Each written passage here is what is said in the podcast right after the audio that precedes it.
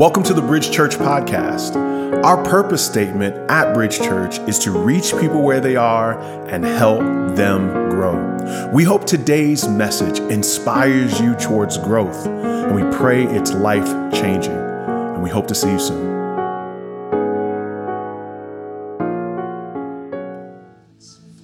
Honored to be back with you all, back in the building. Praise God. Good to see your faces. Amen. Amen. All right, well, let's pray together. Father, we thank you for the opportunity to be able to say those things that you would have us to say. We, we thank you, God, that in this moment, Lord, you want to teach us about yourself, about your character.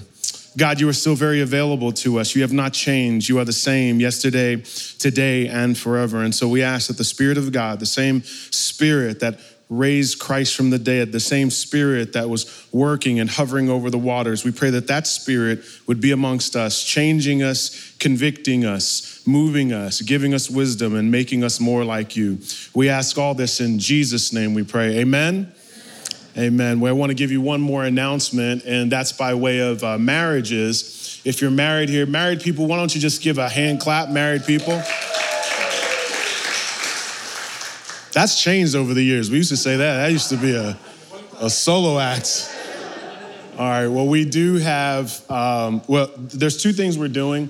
Um, in this series, we're gonna cover a lot with singleness, and, but we felt like the marriage conversation needed a little bit more concentration, especially with the fact that we had about 14 people get married, 14 couples get married over the pandemic. Uh, Romance 19 happened and broke out. So, uh, so in light of that, uh, we have a marriage conference coming up October 8th and 9th. You can learn more about it and register for it, all right? It's called The Power of Us. It's The Power of Us. And uh, in that, I'll be walking people through what does it mean to be a united front against the devil? What does it mean to be one in, um, um, in ministry together and in marriage? But more importantly, the content is one thing, but the community is another thing. And what I find most often is that couples don't struggle because they lack content. They, they struggle because they don't have anybody to call, they don't have anybody to relate to right? So we want to create that context. And so that will be an atmosphere that we create. We only have 70, 75 slots open. So uh, we want you guys to jump on that registration as soon as possible. You're going to go to powerofus.nyc, powerofus.nyc, and you'll be able to get connected there. Amen? Amen. Well, we're looking forward to that time, Columbus Day weekend. Well, so in light of that, for uh, this series is going to be on singleness, romance, dating, and marriage. So we're going to cover all the gamut. And it's, I want to be clear, we're not just doing a series, we're actually going through a book of the Bible.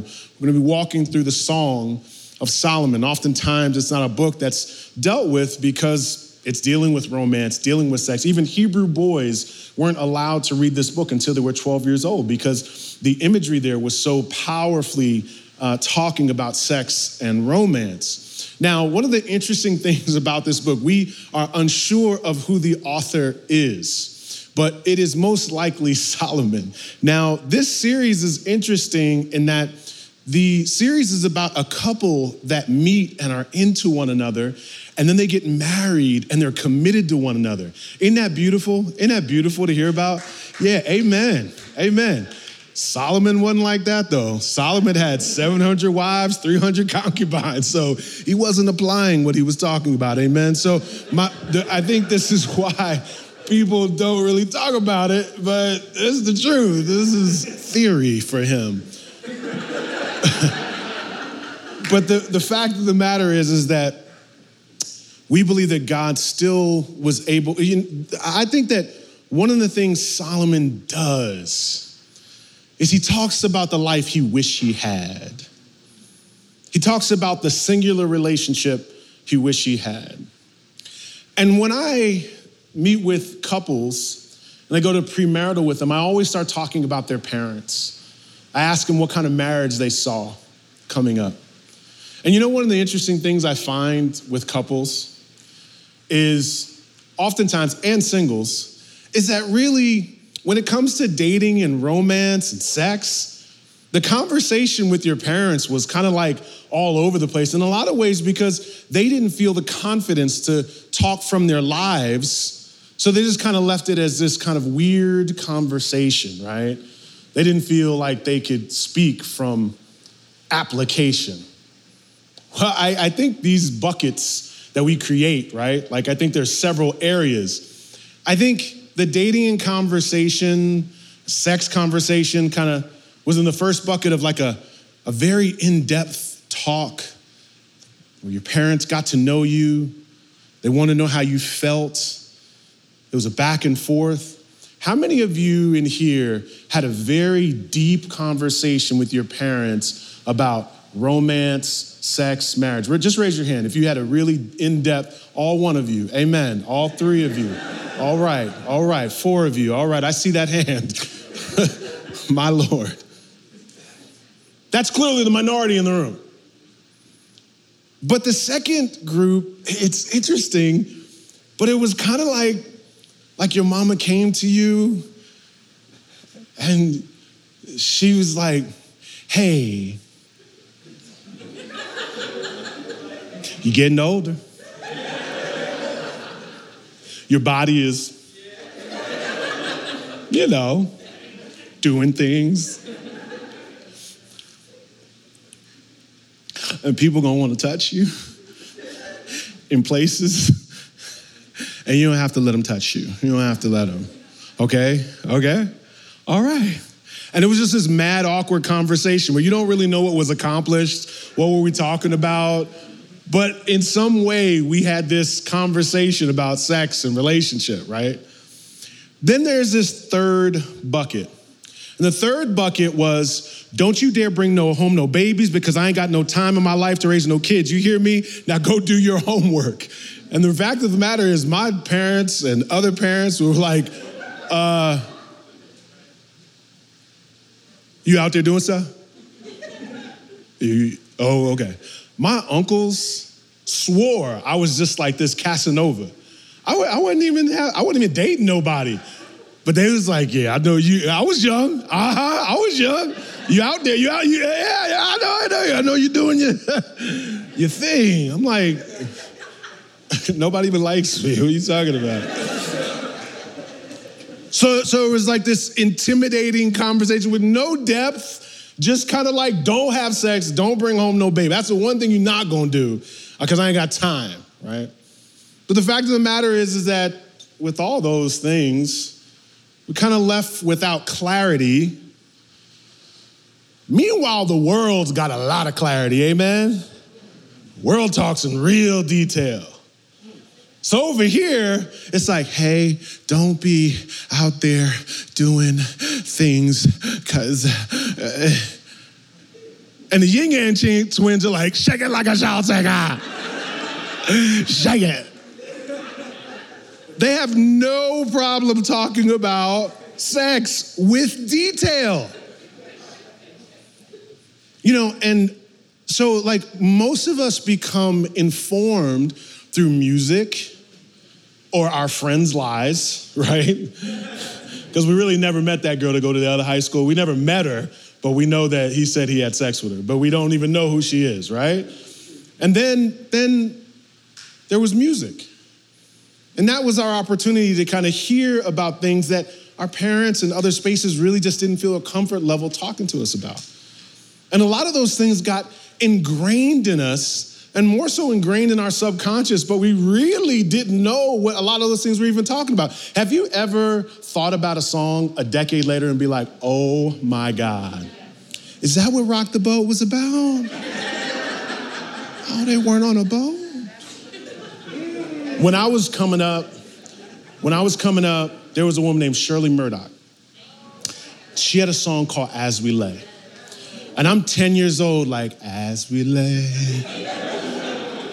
we forgot about tomorrow. I'm just laying in my bed. As we let, ooh, hey, hey. You know, I'm like all into it, right? And I promise you, I was 33 years old. And I'm just, I'm hearing the song come on. I'm like, oh, that's my jam. And there's this part where she says, you know, We have to have you hurry home to your wife. And I was like, oh, it's morning. Oh, that's what they're talking about. They cheating. Oh, and I think that songs kind of made culture simple to us. It made things normal to us. And for me, I just kind of took it all in. What we really were dealing with was a void. And I think the beautiful thing about songs, the beautiful thing about poetry, is that it's not intended to be very detailed. It's not intended to have a, a start and stop. It's just, it's imagery that's meant to give you ideas. It's imagery that's meant to kind of give you a, a, story, but not with detail. So a lot of times people don't preach through the Song of Solomon because this is not like Esther or Ruth, where we know the background of these individuals. We just kind of have some imagery. So with that, as we walk through this series, we're going to begin talking about dating in this first sermon from the first chapter. So here we have to have a little grace in that my job this afternoon is not to give you dating rules. It's really just to give you a picture of what God said in this text. We can create an atmosphere to talk about your specific situation, but this is really just imagery. And the imagery is meant to kind of lead us ultimately to see Jesus. Amen? In Song of Solomon, it opens up and it names the song, Song of Songs, meant to be like the highest of songs, like the Holy of Holies. Song of Songs is meant to be the highest of songs. And then in right in chapter one, verses two and three, it says, Let him kiss me with the kisses of his mouth for your love is better than wine, your anointing oils are fragrant. This is a woman who is overwhelmingly attracted to a man. Again, we don't know much about her, but we know that she's attracted to him. And you have to understand the way that she says this. She says, Let him kiss me with the kisses of his mouth. Now, she could have just said, Let him kiss me. But she says the kisses of his mouth. What's that mean? She's been looking at his lips. Okay? She's been staring at him. She's been in conversations with him, but just looking at his lips. She's been imagining what is it like to be with him. She's wildly attracted to this man, and she's attracted to his body. She's attracted to the way he looks. And then she says, Your love is better than wine. And what she is saying is, You have an intoxicating effect on me. When I come around you, things happen inside of me. As one would be drinking, so as one is around you. I, I feel an effect when I'm around you. If she wrote a song, she'd say she's drunk in love. You like that? You like? All right.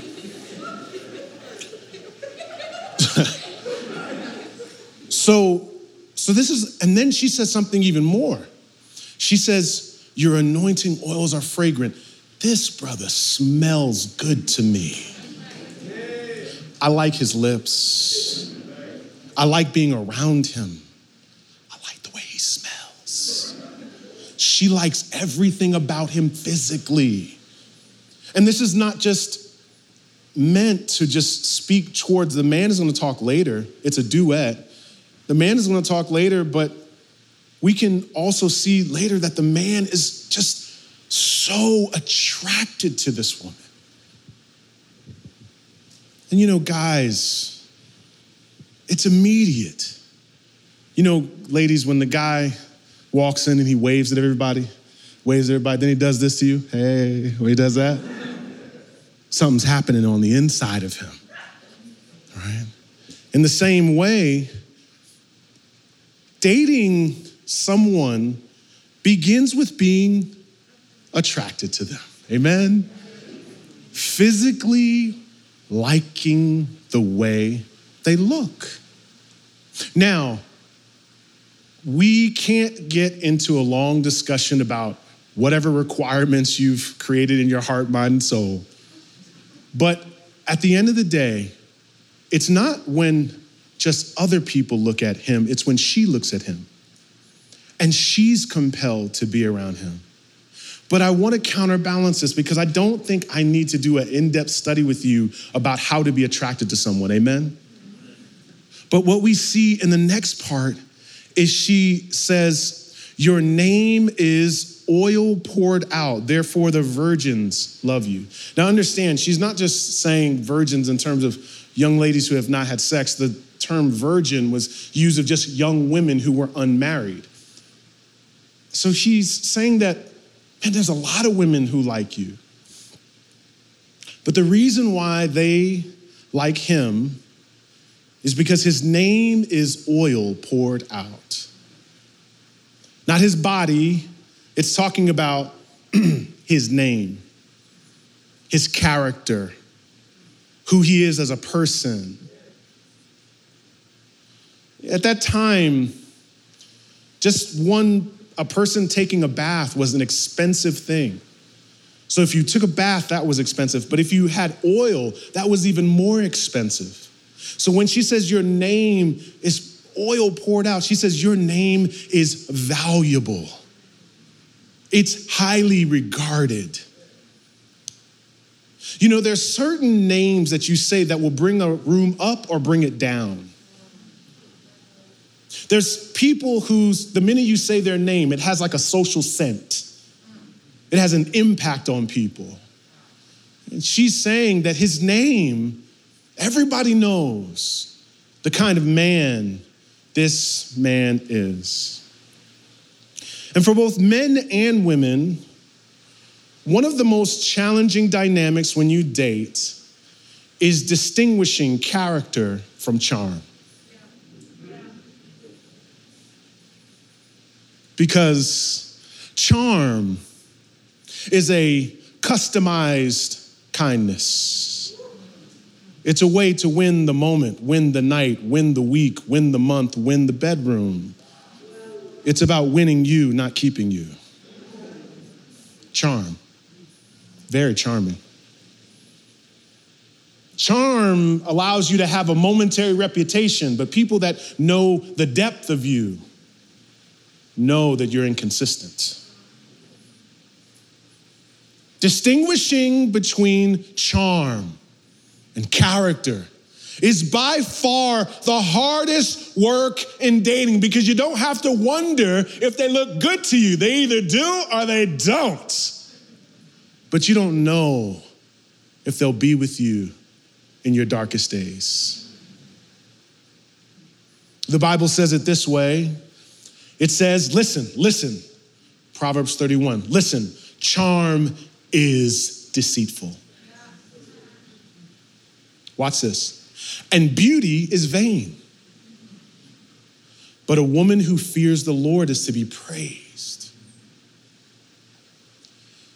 What the, the, the mother essentially in Proverbs 31 is saying is that not that it's simple to find someone who is good looking and charming, but Eh, there's a good chance that you will be so persuaded by the way they make you laugh by the, by, the, by the way they wear their clothes, by their scent, that you will be so charmed that you lose your focus on their character. That you'll just say, oh, that's okay. That's okay. They just, you know, they just, they just, they got angry that one time. That's not a big deal. And you will curb past key areas of their life. And everyone in this room struggles with character. No one is fully who you make yourself out to be. And so you are trying to find someone, not with perfect character, but someone who's trying to work on their character. Someone who is admitting their flaws and trying to grow as opposed to defending themselves and staying the same place. Because if they defend themselves now, they'll defend themselves 10 years later.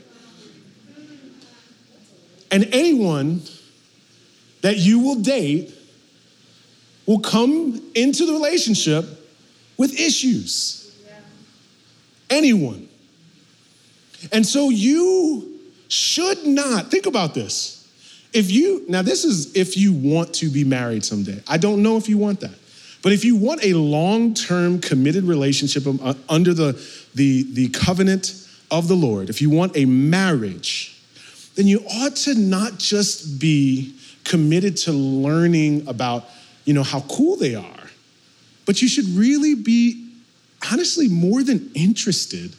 You should almost be like an like a detective not like weird like doing background checks although but i'm just saying listen.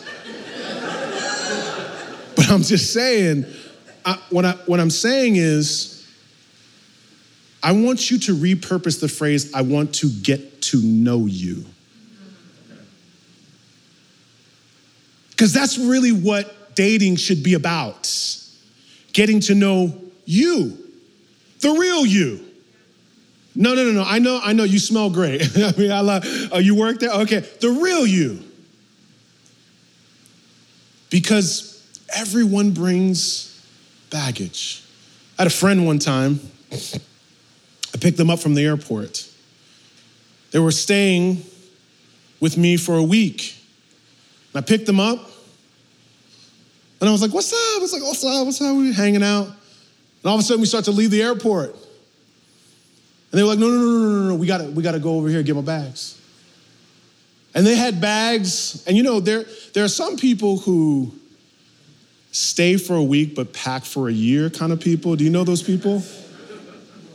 This was one of them. I was like, this is all your stuff? They're like, uh huh. I was like, okay. So now I'm coming out there, you know. You see, because if you want to pick someone up, you always got to go to baggage claim. There's always baggage. You ain't never just picking somebody up. If you're going to be there a while, you got to go to baggage claim. And those are your bags now. There is not going to be an in depth relationship without character. And you have to be, so the, one of the prayers you ask is God, make me discerning. Make me discerning. Because I don't want to be alone. I want to be able to tell people I'm with somebody, but, but don't allow my heart to speed me through a season of my life and run past key milestones, things I should be paying attention to in their life. What are they like with their friends? What are they like with their family? How do they treat their mama? Those kind of things are wildly important because who they've been is who they will be. And so you should be interested in that. And you should be open about that. I want to get to know you. Well, the reason why that is important, why is character important? Because what she says next in Songs 1 and 5 is she says, I'm very dark but lovely. Oh, daughters of Jerusalem. And it's like she's singing now, it's almost like a chorus.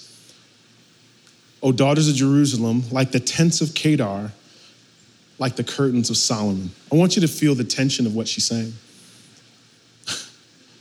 Clearly, dark and lovely is not just a hair care product, praise God, but it is also in the Bible. But when she says, I'm very dark and I'm lovely,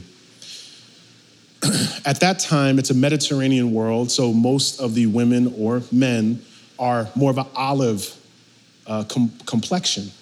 And so at that time, working indoors was a luxury it was a picture of affluence. So this is to blow your mind. The paler you were, the more privilege you have.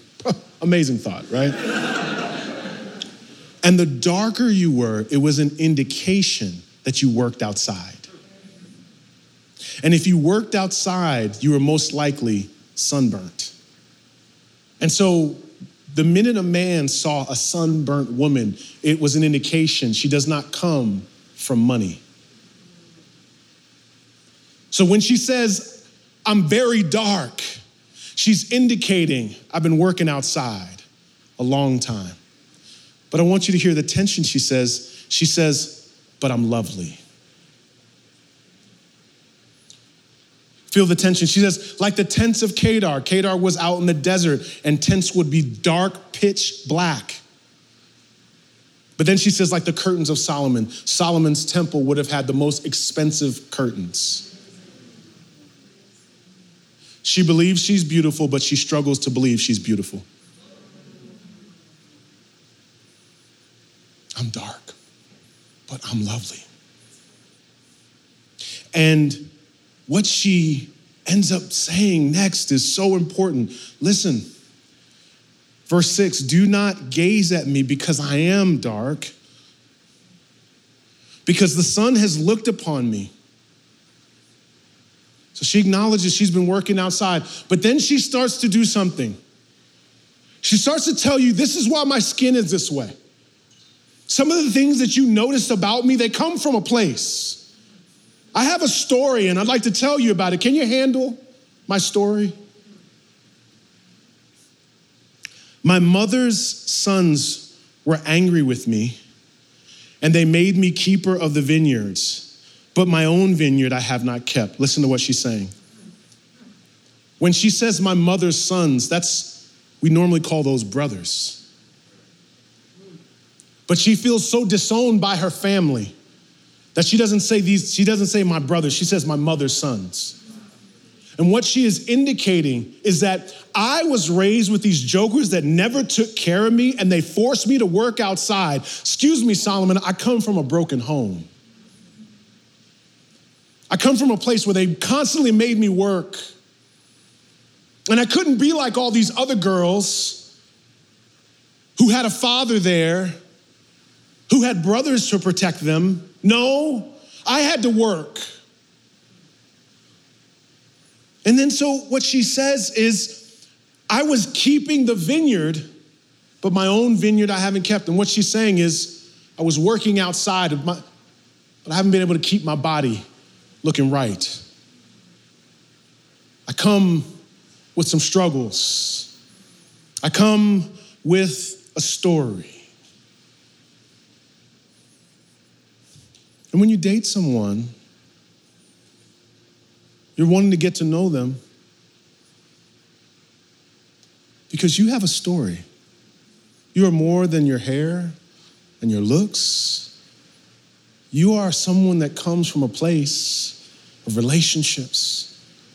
There's brokenness in your life, there's confusion you've had, and you want someone that's going to be there with you to be able to hear your story, to be able to build you up through your insecurities, beyond your fears and your doubts. Don't gaze at me because I'm dark.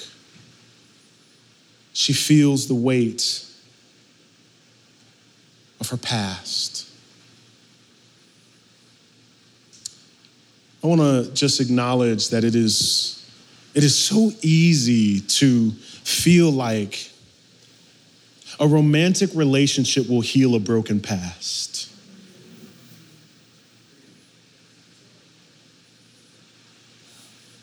It's so easy to believe that. And that's why people tend to not look at character and they edit out the person's flaws almost like they Photoshop them because they just want healing. My mother's sons, no father. I wish I had a man that would protect me, provide for me, make me feel cared for. And so you'll notice you see the tension that she has. Notice what she does in verse 7 then. She says, Tell me whom my soul loves. I like you. I like your lips, your smell. Ooh, you are so, I love you. Listen, where you past, pasture your flock, so he's a shepherd, where you make it lie down at noon. Now, this is the imagery that all the shepherds would have the sheep lie down at noon as the sun is high so they wouldn't get overwhelmed. And that this is essentially break time, lunchtime. And in that economy, during break time, lunchtime, watch this. She says, For why should I be like who, one who veils herself beside the flocks of your companions? At lunchtime, the veiled women would come to be able to have sex with the men. You see, in that culture, in our culture, there's a tendency to put on less clothes to be more attractive. In that cl- culture, they put on more clothes because they wanted to be mysterious. And so the veiled woman would come, and a veiled woman would be able to be with that man. Now, look what she says Tell me whom I love, where you, where, where you make it lie down at noon, where you pasture your flock. In other words, I want to know where you are. I want to be with you. But she says, Why should I be like them? Why do I got to dress like them to get your attention? Why do I got to come to you at noon? You know I care for you.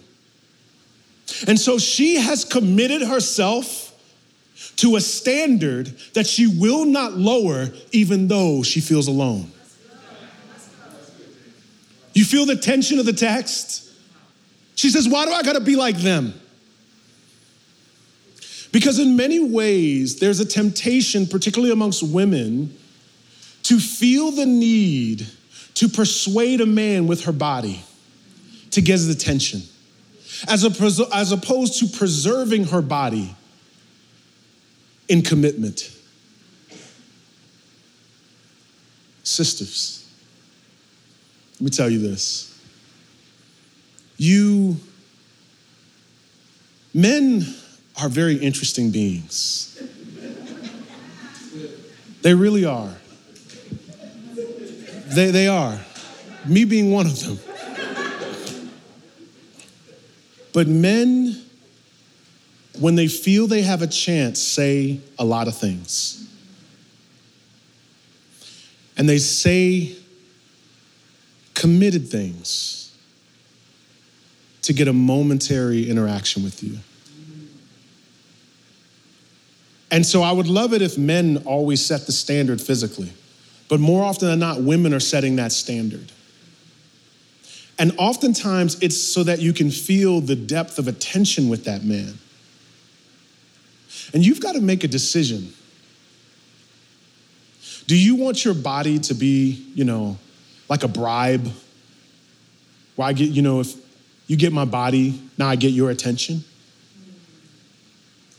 Or do you want your body to be used as a bride? You see, I, I believe what the Bible basically, the imagery that it shows, beyond all the rules we could create. Intimacy should increase as commitment increases. So, as someone is deeply committed to you, you become more intimate with them. And so, a wedding is the consummation of commitment. So, therefore, it's the consummation of intimacy. And so for our culture, it's really difficult because everybody moves so fast. And everybody does what everybody else does. But I heard an author once say if you want what everyone else has, do what everyone else does. But if you want something different, you have to do something different. keeping yourself keeping yourself away from sex in a dating relationship does not guarantee a great marriage in no way shape or form. Do you know what it does? It honors god. That's it and honoring god as a principle then therefore works its way through as the foundation of your marriage all the way up to a lifetime You've got to make a decision are you going to honor God in the hard parts? Intimacy is one of the difficult parts to honor God. This is, and, and, and, and, there's so much on the line because there's a good chance that you meet that, that, that dude, he's six three, got a six pack, smells amazing, just, oh man, he's amazing. And then you say, I, but I'm waiting until marriage. And there's a good chance they may say no because of your commitment. And that tension means that honoring God will come at a cost. And so it's one thing to honor God and come to church, it's another thing to honor God in that private space of your relationship. I, I, often see this too. Um, people come in, and um, not that we think tithing 10% is like a rule you have to follow, but we use it as a principle. But when people were making $30,000, tithing was like, Amen. Amen. I'm a tithe. Then they got a raise on a raise on a raise. Then they was making 120. Huh? They was like, I'm a tithe. Oh. Do you know how much that is? oh, tithe, maybe I do 0.5%, amen? That's different. That's a lot. It's a lot to give up. Honoring God always has a cost. Will you honor Him in your intimate areas? Will you honor Him with your resources? Will you honor Him? Is that going to be the foundation of your relationship? in Songs 8 and 10, he says, If you do not know, O most beautiful women, the man now speaks, follow in the tracks of the flock. Watch what he says. If you don't know, follow in the tracks of the flock. If you look back earlier, she says, I want to know where you lay your flock down. And she says as well, draw me to where you are. And so he says, if you don't know, follow in the tracks of the flock. And what he's really saying is, if you want me, I'm not a mystery, you can find me. And one of the things this man does is he does not remain a mystery, he creates clarity. One thing guys struggle with is clarity. Knowing what they want and saying what they want. Quite simple. Now, let me just say this, brothers. I'm not gonna I'm not gonna go too hard. Isn't that fun? Because in the relationship talk, we be like ladies, and we be like men, get it together, you know. So I'm not doing that. I'm not doing that. I'm not. I'm not. I promise. But this is all I'll say. when you, it's not, there is nothing wrong with not knowing what you want. There's nothing wrong with that. That's a part of life. It's putting yourself in the position of seeming like you know what you want when you don't know what you want. You ever go out to eat with your friends? And we all eat and we get the menu, and the waitress comes over and she's like, You guys ready? And they're like, Go, give me some more time. Give me some more time. Cool, cool, cool. 10 minutes go by. You figure out what you want, you know what I mean? Then you got that one friend that's just like, Give me some more time. Give me some more time. No problem, no problem. You know what? We can even order with that. But then there's that one friend that goes, Yeah, I know what I want. And then their order is like, okay, you want the steak? Okay, you want the burger? Okay, you want the fish? What do you want? They go, ah, Ooh. Tell me about your salad. Okay, okay. Ah, and everybody's like, dude, just say you don't know what you want so we can all be clear, but you're kind of delaying the process now because you just should have said, give me time. And here's what I have found this sounds horrible. Ladies, I'm not reducing you to a menu. Amen? Just, okay, praise God. I've been passionate a little while now. I've discovered things a month later. I'm like, ah, I didn't mean that. All right, listen.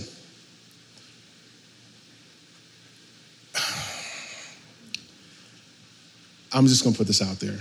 The internet has created so much option, like op, so many options, that it literally almost turns people into menus. Where it's like, oh, okay, what I want? I want this, I want that. And I just want you to know it wasn't really always like that. Like, most people just wanted someone like their mama or their aunt.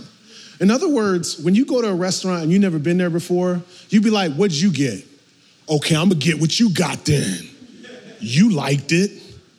And what I'm saying is, some, it's okay to not know what you want, but to have the for, like, okay, a you want a woman with general care. You don't have to know everything. But at some point, you have to make yourself either a person who is waiting by yourself, or you want to put yourself to be in a commitment, or you're just going to be mysterious and potentially frustrate the woman that you're with. And there, and there, and listen, if you look good enough, a lot of a lot of women will, will put up with it. Hmm? If you look good, you got you got a good enough personality, some women will put up with it. But the the reality is, it's okay to pull back and not put yourself out there if you don't know what you want. You want a woman that loves you. You want a woman that's committed to you. You want a woman that likes you. You want a woman that you can care for. But you won't know if you don't enter in to the risk of relationship. And there's no way around that. It is a risk. It is a risk, bruh. I don't know what, I don't know any other way to say that. And so that and risk comes with the potential of being very hurt. I was doing a dating talk with some UPenn students. No, no, no. Was it? Yeah. No, UPenn, yeah. Ivy League school. Very smart people. And they came up to me after my talk and they, they said, So we have some questions. Um, and it was mostly the guys. They're like, So you're talking about talking to a woman. Okay, how do you do that? I was like, Well, you just talk to him. And you know, you, you say something like, um, I like my name is whatever your name is. And then um, I don't know, you just put it out there that you like them. And they were literally they were like like like notebooks. They were like, so what do you do? Like what like what do you do if she doesn't like you? You you walk away. and yo, they were like, what? So like I just just walk up to him, say that, and then just put it out there? Like, yes. And that and, and listen, that is incredibly courageous.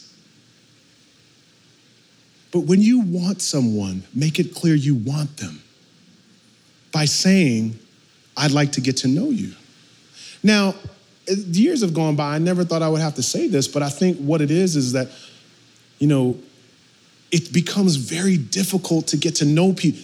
And I want to say this to this generation, especially. This is the hardest generation to get to know someone ever, ever, because of the internet. It makes it really difficult. And you can click on stuff, but you can't click on a relationship. You've got to have courage to just walk up to somebody and say, hey, and they might say no. And they might even be disrespectful. I don't even know what they might do. But I do know you'll never know in your room by yourself. You've got to take the risk. Here, I want you to see what he does. In verse 9, he says, I compare you, my love, to a, a mare among Pharaoh's chariots. Your cheeks are lovely with ornaments, your neck with strings of jewels. Basically saying, he says, Girl, you are a stallion. You are beautiful. He says, Listen, listen. When he says your cheeks are lovely, he's saying your, your makeup is tight. When he says your ornament, he's talking about her jewelry and your string of jewels. He is complimenting her. And the way to a woman's heart is genuine compliments. Genuinely walking up to a woman and say, sis, you know, I, I don't, I'm sorry, I don't mean to bother you, but you just are so beautiful. I see you here every day and just the way you dress, and I just always see you smile. Your smile so beautiful. I just, I don't know, I wonder if I can get your number. Like that, do that.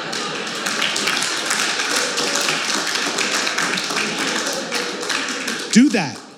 I'm telling you, don't compliment her chest or her backside.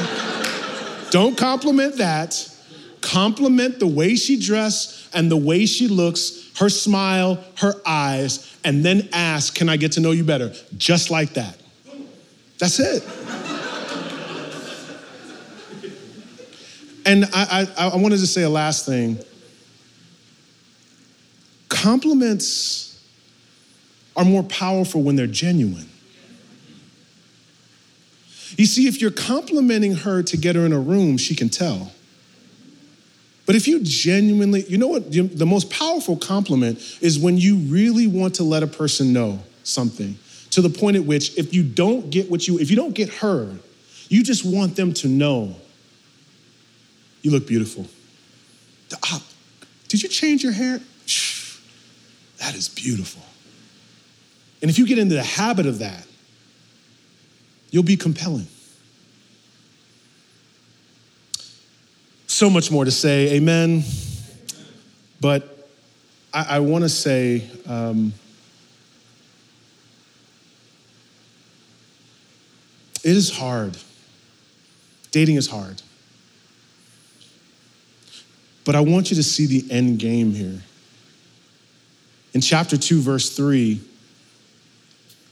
Solomon writes, As an apple tree among the trees of the forest, so is my beloved among the young men. With great delight, watch this, I sat in his shadow, and his fruit was, my, was sweet to my taste. Do you remember earlier when she said the sun was burning her? And now she's saying, she's imagining him like an apple tree, like someone covering her like someone giving her shade so that she's protected. And when she's talking about fruit, she's talking about character, she's talking about who he is. And I would surmise that it is for both man and woman that they need someone that they can trust with their story, that they can trust their character, that they can be protected from this world because life is tragic. Life has so many pitfalls. There's so many disappointments. And you want to come home to someone who you feel like is protecting you, that has character, and that loves you. And in the meantime, while you haven't found him and he hasn't found you, you haven't found her and she hasn't found you, the Bible says in Psalm 91 that he who dwells in the shelter of the Most High, he who dwells in the shelter of the Most High, will abide in the shadow of the Almighty. Sisters, don't wait for a man to be your covering when you already have covering under the Lord. He is your refuge. He is your strong tower. He is the character you long for. Brothers, you'll have more courage to talk to a woman when you've already got victory in Jesus. When you've already got your identity in Christ, when you've already got the covering and the refuge of the Lord that you don't have to feel like this means everything. I've, I've got to have this. I've got to have this girl say yes to me. And I just speak courage over the men in this room.